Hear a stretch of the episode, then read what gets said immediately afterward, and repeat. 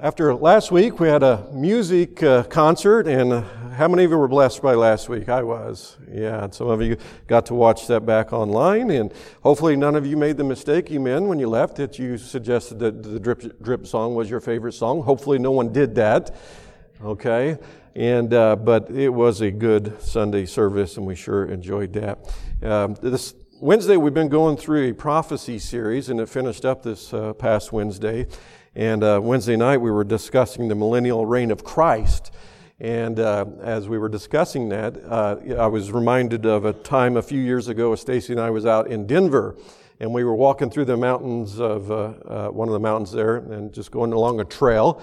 And it was uh, at the beginning of fall. And that time of year, you've got to be on the lookout for bears because they're thinking about winter, and they see you as a pork chop, you know, walking through the and uh, you know they can store up a little bit for for wintertime. So uh, so we're kind of you know was on the lookout. You know you don't want any bear to come across. And uh, well, you know what's interesting about the millennial reign? You will not have to worry about that because all animals are going to become vegetarians. And believe it or not, that is true. So I was thinking, boy, you know, but right now that's not true, which reminded me of another story of this, this atheist. And uh, he was walking through the woods one day in the mountains and, and uh, he come across, uh, or he was just enjoying the beauty. He was seeing all the trees and all the nature, and he was just thinking how, just how wonderful it is. And all of a sudden, he hear this rustling noise, and, and out comes this bear. And he's like, oh, he takes off running. He's running from the bear. And, uh, the, and, he, and he's, uh, he looks back and he, for a second, he sees the bears closing in on him. He's like, oh no.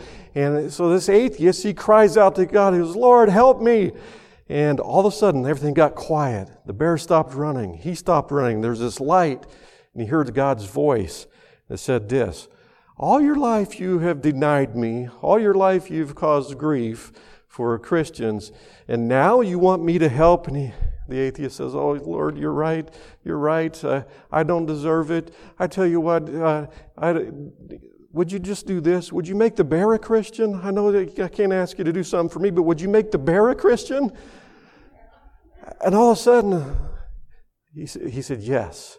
And then he heard the noise, and the bear was there again. He looked, and the bear was praying. And the bear he was praying. And he goes, Wow, this is amazing. The bear was saying, Lord, thank you for this meal I'm about to eat.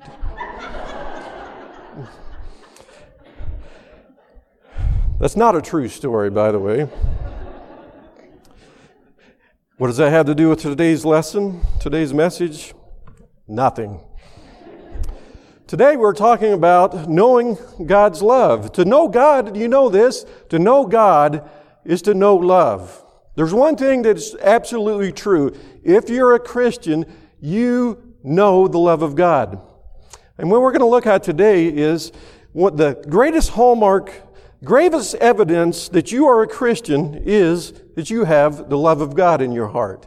If you are a Christian, you have God's love. So we are looking at First John, the book or the epistle of First John. In First John, when you read through it, love is mentioned throughout the whole book, throughout the whole book. And uh, I'm not sure how many times it's mentioned, but it's unmistakable that, that it's thread throughout the whole book. So a little bit of context before we uh, go through First John, but let's pray. Dear gracious Heavenly Father, Lord, we thank you for the love of God, Lord. We thank you, Lord, that you demonstrate that love when you died on the cross for us, Lord. And as I think about what this world desperately needs is to see the love of Christ through us, Lord. Pray, Lord, that you give me uh, wisdom, that you'd help me uh, be clear in, uh, as we go through this uh, message, Lord, and that you would just use what you have for us today to change lives. And I thank you for it, and I pray in Jesus' name. Amen. So we're looking at 1 John. Most scholars believe that 1st, 2nd, and 3rd John were written by the Apostle John. I think it's pretty evident that we can be confident that the Apostle John is the author of 1st John. He's also the author of the Gospel of John. And uh, John was a, uh, he was a, a personal witness to the life and ministry of Christ as well as to the uh, resurrected Christ and his ascension. You know, he is referred to oftentimes as the apostle of love, as the apostle of love. You know, if you want to know why First John was written, you need to look no further than a couple of, of verses. And in verse 4 of First John, you see this. He says, And these things write we unto you, that your joy may be full. He says, I write these things unto you, that your joy may be full. How many want to be full of joy? I want to be full of joy, but sometimes we're not, okay? So, but, uh, th- but this is an almost an exact quotation from John 15, 11 that says this. This is Jesus saying, These things have I spoken unto you, that my joy might remain in you, and that your joy might be full. So in his gospel in John 15 is almost an exact quotation of something that Jesus had said. So there's another reason the book was written, and we see that at the end of the book in chapter 5 and verse 13. It says this, it says, These things have I written unto you that believe on the name of the Son of God, that you may know that ye have eternal life, that you may know that you have eternal life, that you may believe on the name of the Son of God. So another reason that First John is written for assurance of salvation, that you know that you have eternal life. So there's some tests in the in the epistle that can be applied. You know, I don't know about you though, there's no greater joy than this than knowing that you are saved that knowing your sins are forgiven, that knowing that you are on your way to heaven. There is no greater joy than that. Okay? So, however, there were many threats to the church, the early church, just as there is today. And so there was a, false teachers the, that were attacking the early church that were a threat. And, uh, and Jesus had warned that this would happen, and, and it did, of course. Uh, you know, so he refers to these in the epistle as false teachers, and as John called them, antichrists. And the chapter that we look at today starts with a warning. Chapter 4 starts out with a warning about false prophets and instructs us as Christians to test the spirits. Test the spirits. Do you know this? There is one hallmark way to know if someone is a Christian and if they're proclaiming Christ, whether they are a Christian. There is one hallmark way to one evidence to suggest someone's a Christian. We'll see that in a little bit. So, so the chapters that we're looking at, chapter 4, is what we're looking at today, is uh, that starts off with a warning. It says to test the spirits, test those that are proclaiming the name of Christ. Believe or not, not everybody that claims the name of Christ is a Christian. Not everyone that claims to be a Christian is a Christian. And it was true then, it is true now. But the particular false teaching at this time uh, that uh, it, it just it, very evident and very apparent that, that he was dealing with was uh, the threat of Gnosticism. Gnosticism. And the word Gnosticism derives from the Greek word or the root word gnosis, which means it means to know. It means to know. So there was this uh, false teaching that said that was a there was a type of mysticism that was teaching uh, that claims that they had some special knowledge of God, that there was some special knowledge of God beyond what Christ had taught, beyond what the Word of God, that they had some sort of special knowledge that others did not have, something that even Christ did not know. That was how far sometimes they took it. So Gnostics would claim to have this special knowledge and truth that was only known by a few. It was only known by a few. Okay? As described one, by one writer, Gnosticism is based on a mystical, intuitive, subjective, inward, emotional approach to truth. Let me say that one more time. Gnosticism is based on a mystical, intuitive, subjective, inward emotional approach to truth. You know, Gnosticism gave rise to many, many writings that we refer to today as the Gnostic Gospels. You may have heard these. You may have heard, uh, if you have the History Channel, uh, I believe they did a series on the lost books of the Bible called The Lost Books of the Bible. And in some of that, they, they, they talked about some of these Gnostic books that were written, such as the Gospel of Thomas, the Gospel of Philip, and the Gospel of Mary, among others. But here's the thing about it, okay? There is no lost books of the Bible. We have every single one of them right here. Everything that God wanted for you is right here. There are no lost books of the Bible. But it can entice people. Oh, there's something out there, something more than we have right here. And wow, they've got some special, uh, knowledge. Some, something's been found. The Da Vinci Code and other books like that have been written that somehow can find some sort of deeper uh, uh, uh, in the Word of God than others can find. All these kinds of things, okay? But there are no lost books of the Bible. Here's the thing those Gospels that were written were fraudulent. They added the names of Thomas and Mary, those that people would have known that were Christians. They, they, these most popular names, they added those to give credence to them, but they were fraudulently added. Thomas had nothing to do with, Mary had nothing to do with. They were fraudulent.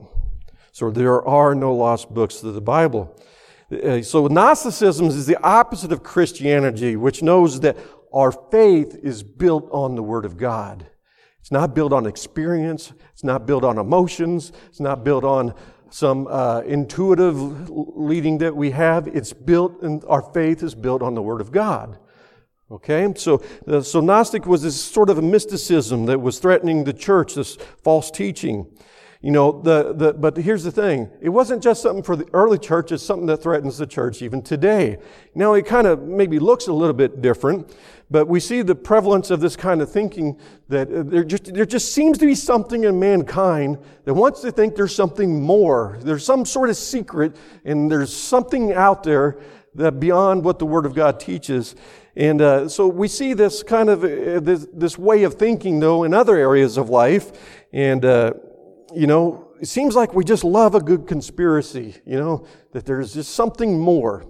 And I remember during the last, now I don't want to get political, but it's just something that came to mind as I was thinking about this, how this way of thinking can come in, and but it is such a threat that we have to be aware of. I remember during the last couple elections how many people on Facebook and Twitter and other social media seem to be privy to special secret knowledge of these huge conspiracies on Facebook that seem to have this special knowledge of things that were to happen and, and that these huge conspiracies. And I thought to myself, and I said, self, if, if this is such a huge secret, why is it on Facebook?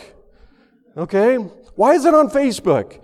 I would wonder things like, how does this guy with a podcast out of his mom's basement have such special knowledge that he can tell you what's going to happen in the future?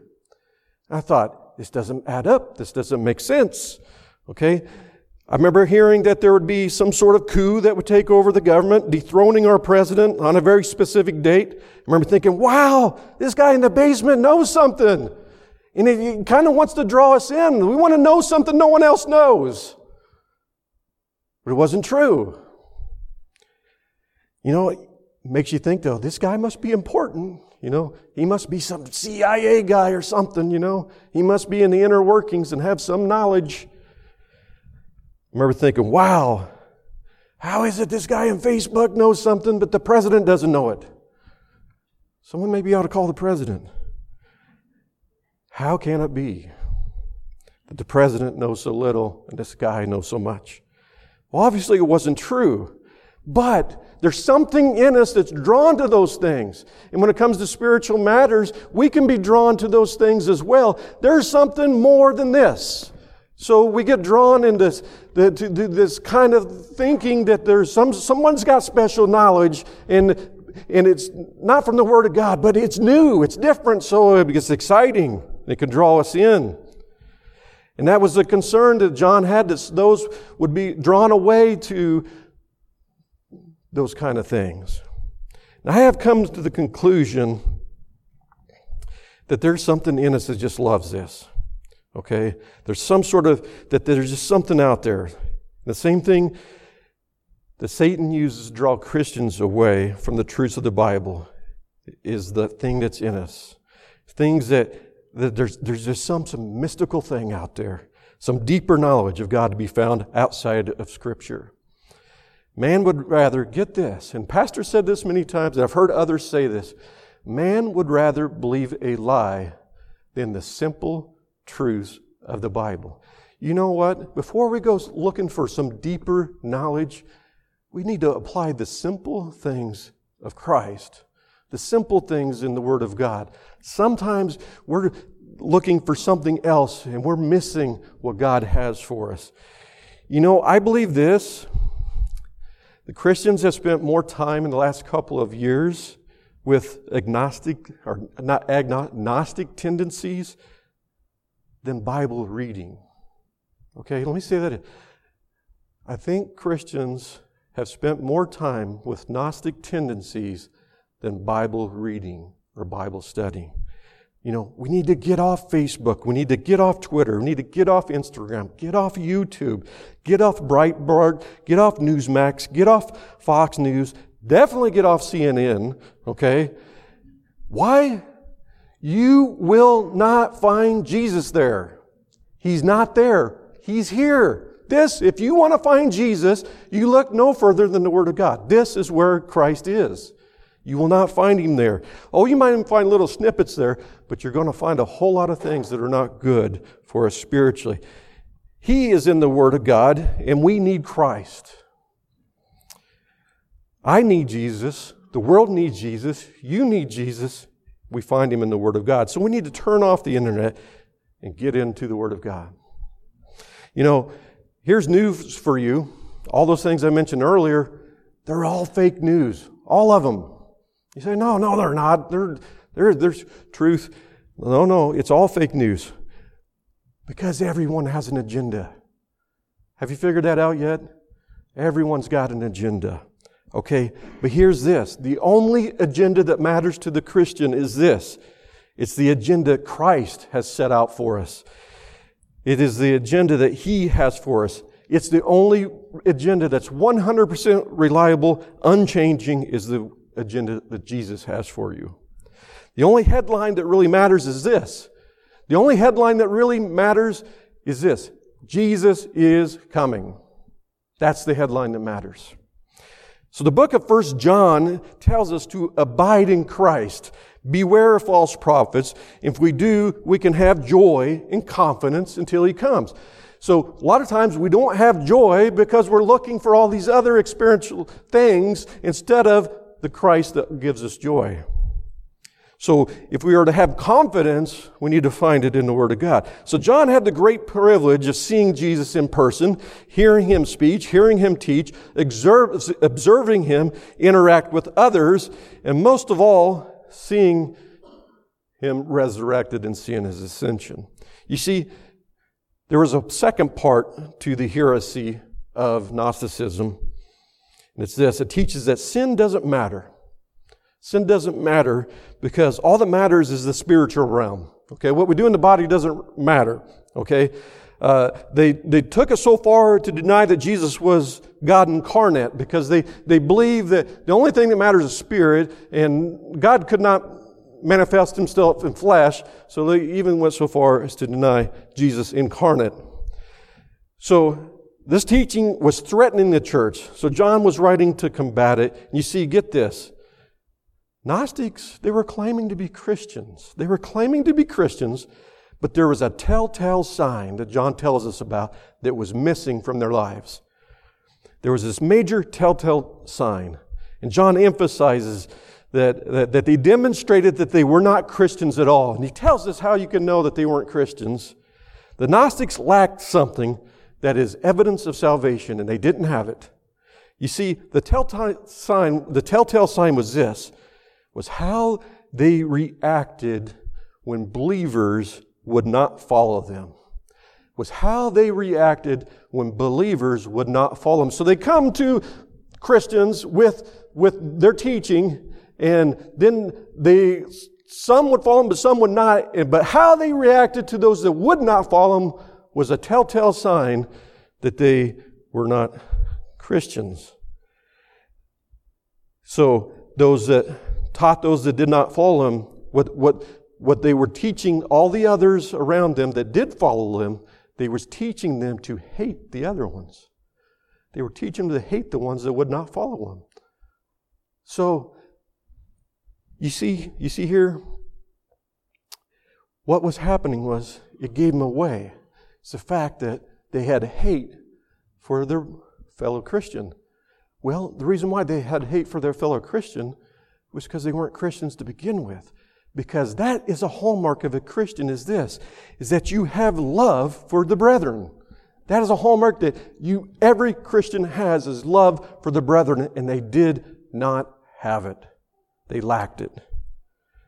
You see, a lack of love for the brethren was the, what gave it away. Now, see,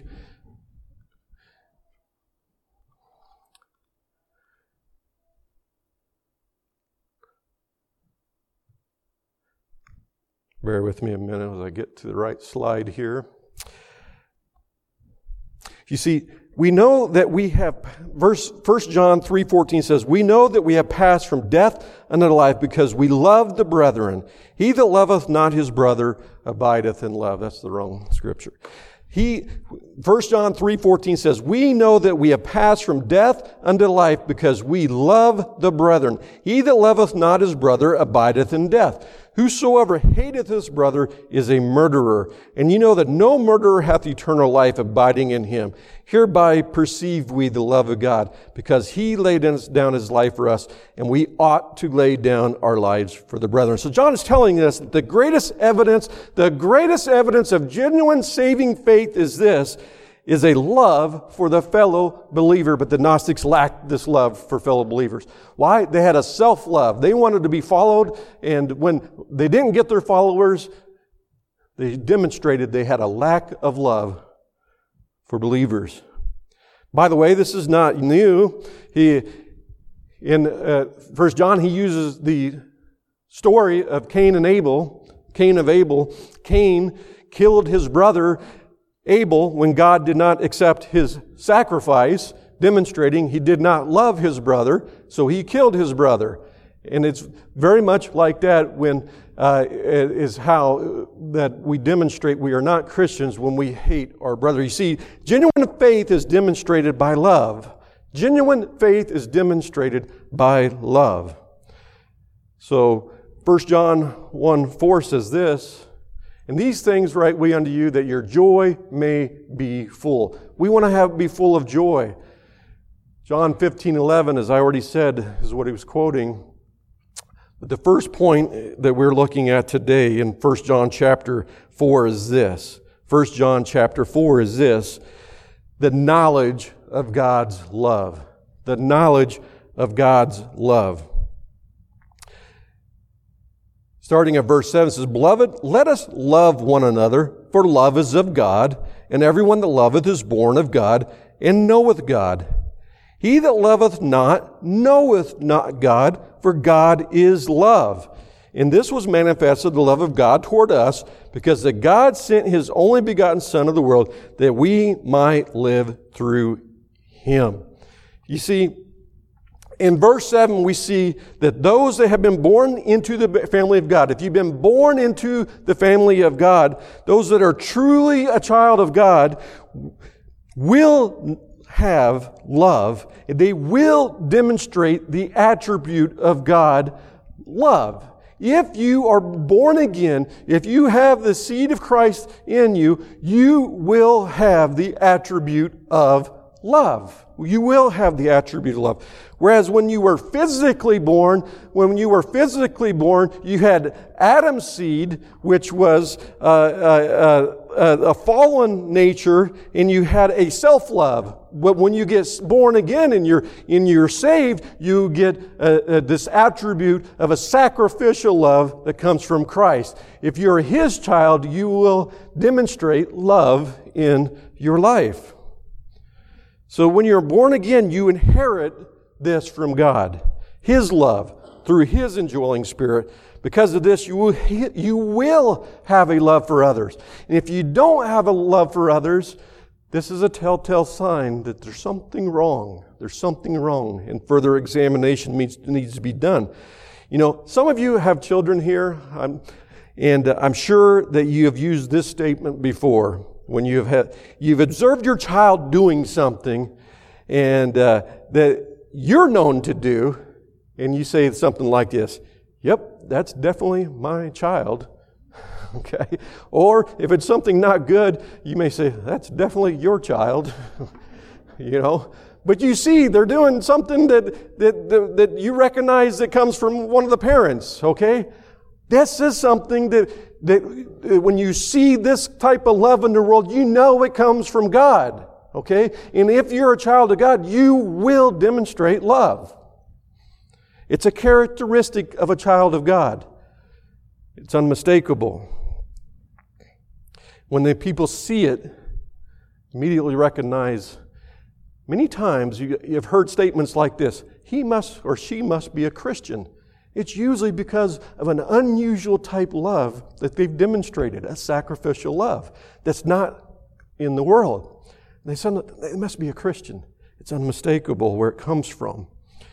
So, verse 8 says, He that loveth not knoweth not God, for God is love. To know Christ is to know love. To know Christ is to know love. The next verse tells us how we know the love of Christ. Verse 9. In this, in this was manifested the love of God. So, how do we know the love of God? It was manifested. It was bring evident. How was it evident? It was this that God sent his only begotten Son into the world that we might live through him.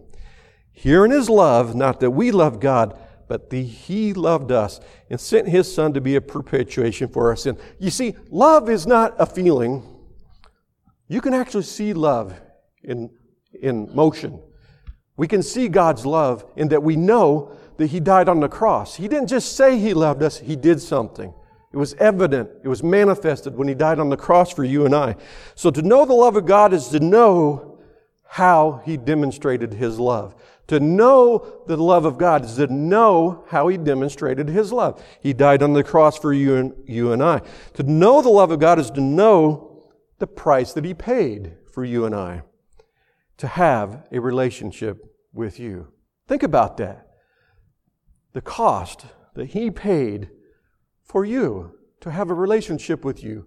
What great love that He has for us, that He's willing to die on the cross for you and I. So to know God is to know that He is love. Verse 11, Beloved, if God so loved us, we also ought to love one another. See, there are two things that can never go together. There are two things that can never go together, and it's this love and hate.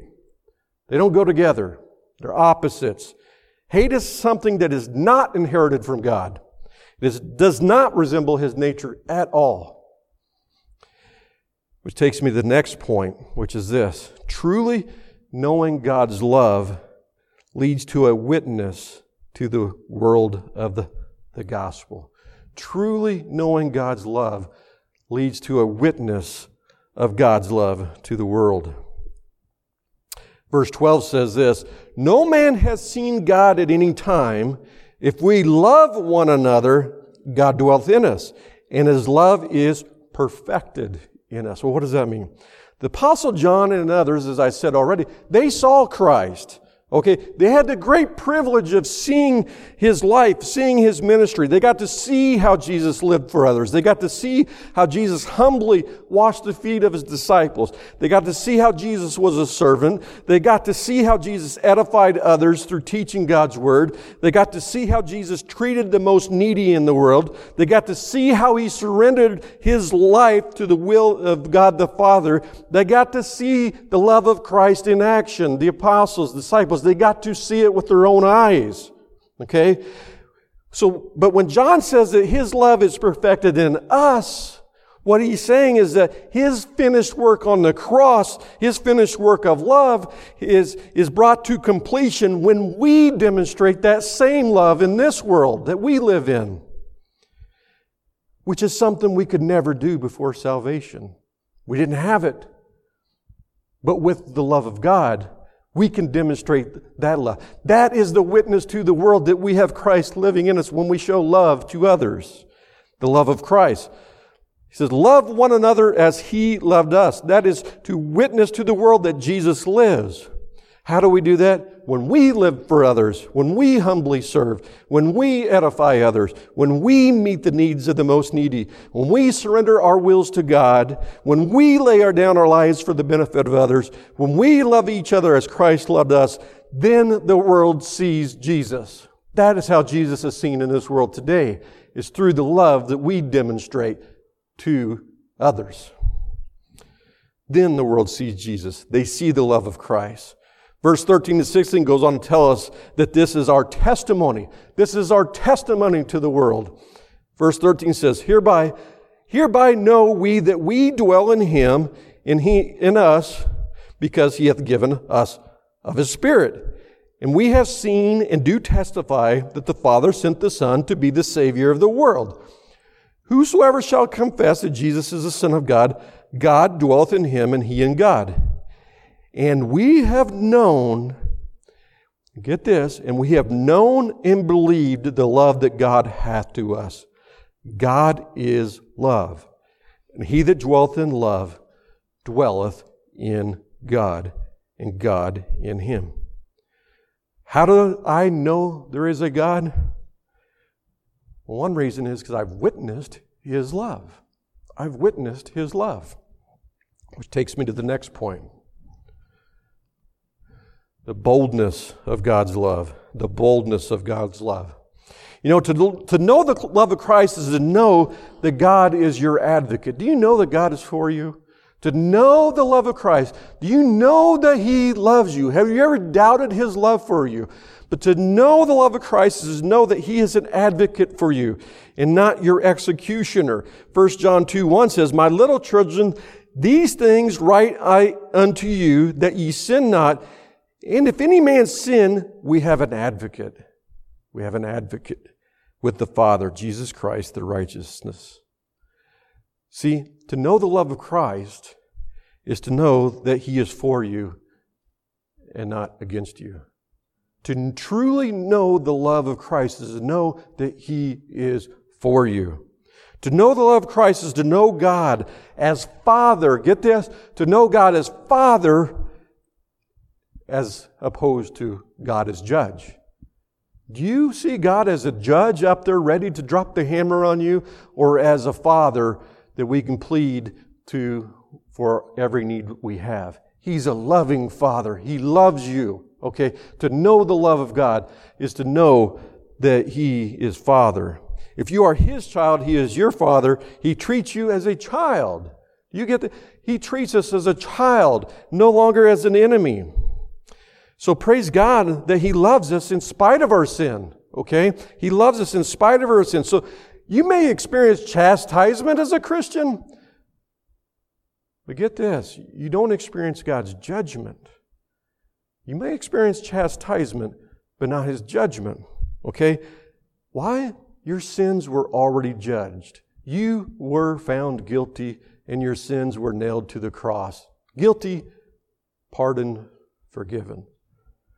So, yes, it is true that we should never use that to continue in unrepentant sin. But however, know this because of the love of Christ, you can put away fear. You can put away fear that God is out to get you. He's not out to get you as a Christian. He loves you. He's out to transform you, to make you into His image. But you need not fear God's judgment as a Christian because of the love that He has for you. 1 John 4 17 says this Herein is our love made perfect. Herein is our love made perfect that we may have boldness in the day of judgment, because as He is, so are we in this world. There is no fear in love, but perfect love casteth out fear, because fear hath torment. He that feareth is not made perfect in love. The evidence of God's love for you and I, the evidence for God's love in you came to completion when Jesus said it's finished on the cross. When he said it is finished, his love was fully demonstrated, completely. And there's no greater love than that, for him laying his life down for you and I. So some Christians can have this fear that God's out to get them, that God's out to judge them. And it's saying, you got a problem. You don't understand the love of Christ. You don't know the love of Christ. You may be saved, okay, but you don't have a full understanding, a complete understanding of the love of Christ. There's something missing there. You need a better understanding of the love of Christ. He's not out to get you. As a child of God, you will never experience His wrath. You will never experience His wrath that's being stored up for the unbeliever. He will always receive you back into fellowship if you have fallen away. He will never deny you because to do so, get this, would be to deny himself. To deny himself. 1 John 4:19 says, "We love him because he first loved us." You know, we go about trying to prove our love to God, okay? We get it backwards. It starts with the fact that he loves you. We start at that point. We only love him because of his love for us. So you may say at times, my love for Christ has grown cold. It's grown cold. And well, here's how you can reignite those flames. And it's this. First of all, take a good, long, hard look at the cross. Take time. Remember the cross. Remember the price that He paid for you.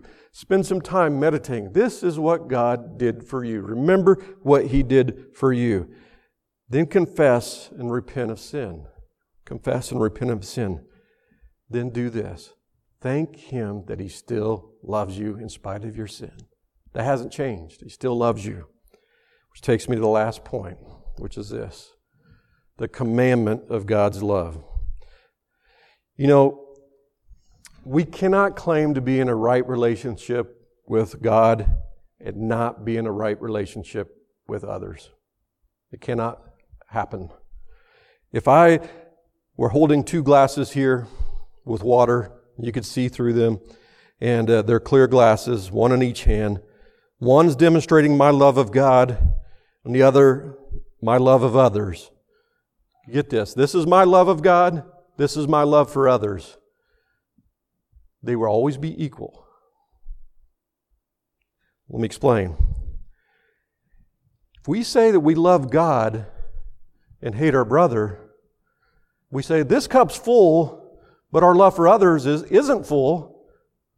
We're deceiving ourselves. We're lying.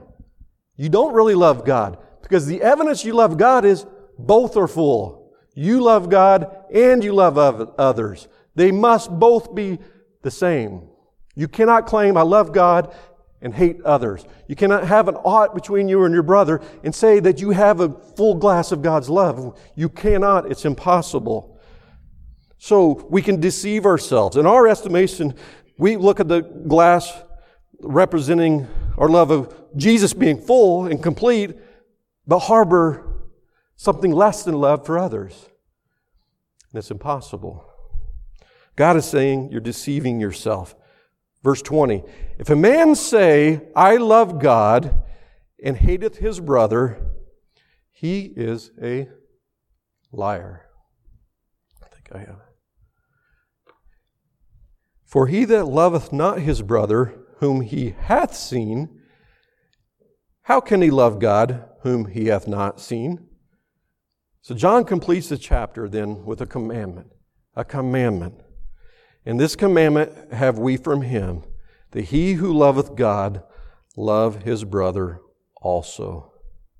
Folks, if we are to claim to love God, the evidence of that is you love others. That's the evidence that you truly do love God, is that you love others. You know, there's a missionary, her name was Maria Dyer. She was born in 1837 on the mission field of China. And uh, her parents were, they were these pioneer missionaries, some of the first missionaries to China. Uh, but both her parents died while in, uh, on the mission field. She was just a little girl. And uh, she, she was sent back to England to be raised by an uncle. You know, but the loss of her parents in that, uh, that experience did not deter her from sharing the gospel with others. So at age 16, she and her sister returned to China as missionaries themselves. Then, five years later, she married a man named Hudson Taylor. He is a man well known today for his ministry and faith and sacrifice. And Hudson and uh, Maria's work was often criticized and sometimes even by other Christians. And at one point, Maria wrote this As to the harsh judgings of the world, or the main, more painful misunderstandings of Christian brethren, I generally feel that the best plan is to go on with our work and leave God to vindicate our cause. Of their nine children, only four survived into adulthood. Maria herself, she died of cholera when she was just 43, but she always believed that the cause was worthwhile and it was worthy of the sacrifice that she had experienced. And on her grave marker said these words For her to live was Christ, and to die was gain. That was her testimony.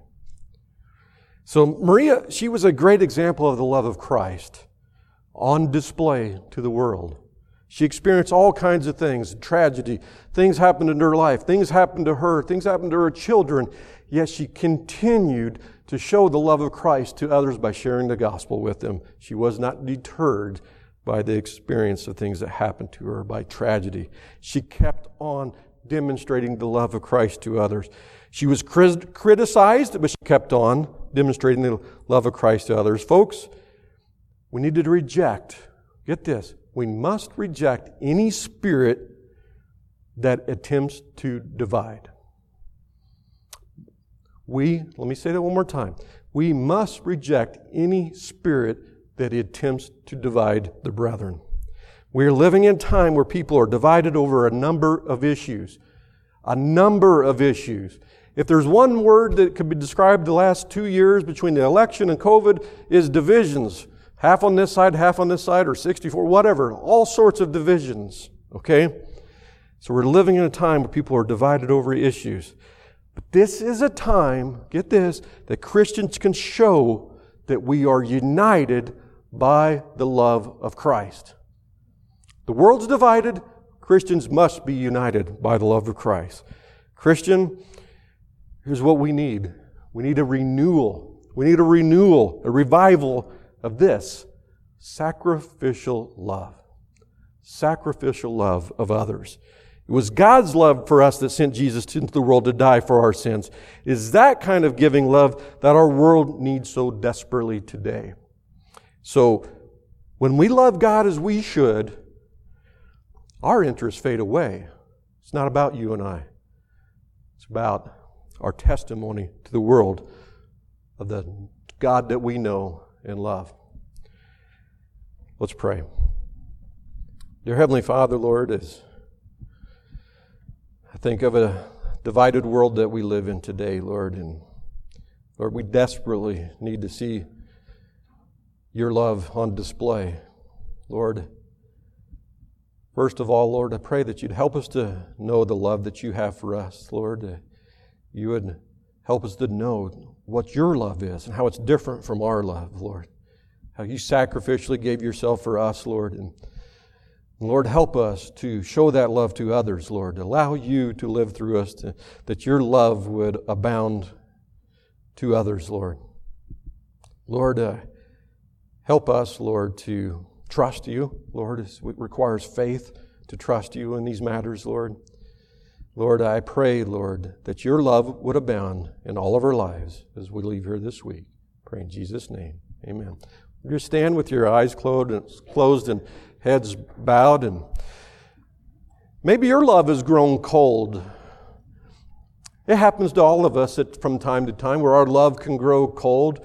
Would you just take some time to remember what Christ did for us on the cross as Brenda plays an invitational song?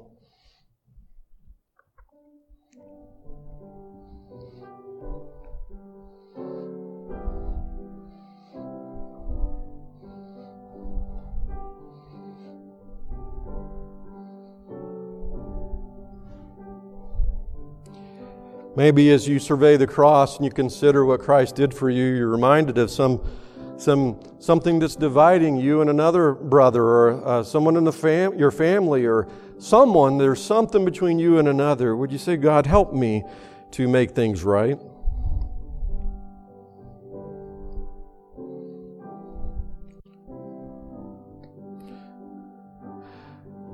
How many here would say, I want to be a testimony of the love of Christ in this world? Would you raise your hand if you want to be a testimony of God's love in this world? Hands all over. Perhaps you'd like to come forward and just uh, do business with God. Whatever's on your heart, if anything's on your heart, would you like to come forward and just pour out your heart to God?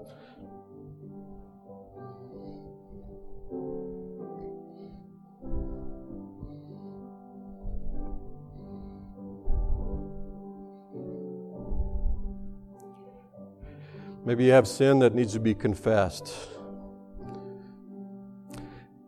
You know, when we have sin in our lives, we quench, we grieve the Spirit of God, and we can't show the love of God to others. It's be a good time to deal with that. We confess it, we repent of it, and we move on.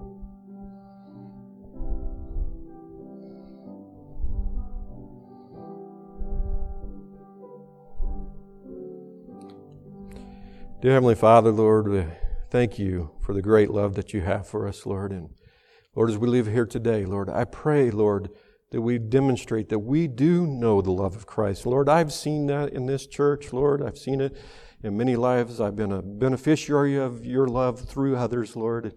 Lord, help us to do as you commanded, to love one another, Lord. Help us to not be divisive, Lord, but to, Lord, to lay down our interests and put your interests above all others, Lord. Lord, help us to be a good testimony to those around us. And I thank you for it. I pray in Jesus' name. Amen. As we leave here today, would you consider what testimony am I showing to the world around us? Eh, around me? Am I demonstrating the love of Christ? And leave here today with a, hopefully a renewed zeal to, for folks to see God's love through you.